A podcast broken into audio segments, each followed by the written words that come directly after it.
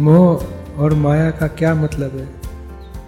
नहीं नया ड्रेस दिवाली का टाइम है हम जाएँगे बाहर।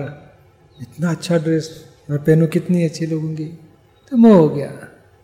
अब मोह पूरा करने के लिए माया। अपा इस टाइम पे जो ये नहीं चाहिए वो नहीं चाहिए। मैंने थोड़ी घड़ी मांगी है थोड़ा कॉस्टली ये दो हज़ार का ये ड्रेस है उतना ही लेना है। खटपट करते हैं क्या कोई लोग? हाँ। ओ कपट। माया। माया का दो तीन अर्थ होता है कि स्वरूप की अज्ञानता हो सबसे बड़ी माया। बाद में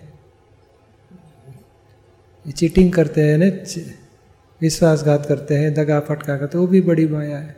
और बेटे के बेटे की माया नहीं माँ जी बोलते हैं दादी माँ दादी दादी बोलते हैं। बोलो बेटा, दादी जी। हाँ मेरा बेटे का बेटा पोता, वो भी माया। और ये सबसे बड़ी माया, मोह पूरा करने के लिए जो कपट करते वो भी माया। समझ में आया ना? किसी किसी इंसान से अगर मोह तो वो कैसे पता चलता? है वो तो चलता ही है। वो अच्छा लगता है मीठा लगता है मेरा लगता है मुझे हेल्प करता है कितना अच्छा है कितना भला है। उसके पर राग चालू हो जाता है। अभिप्राय दिया पॉजिटिव अभिप्राय राग हो जाता है। कुछ हेल्प मिली तो खुश हो जाता है। इतना ध्यान रखता है मेरा। नाइस पर्सन तो मोह हो गया।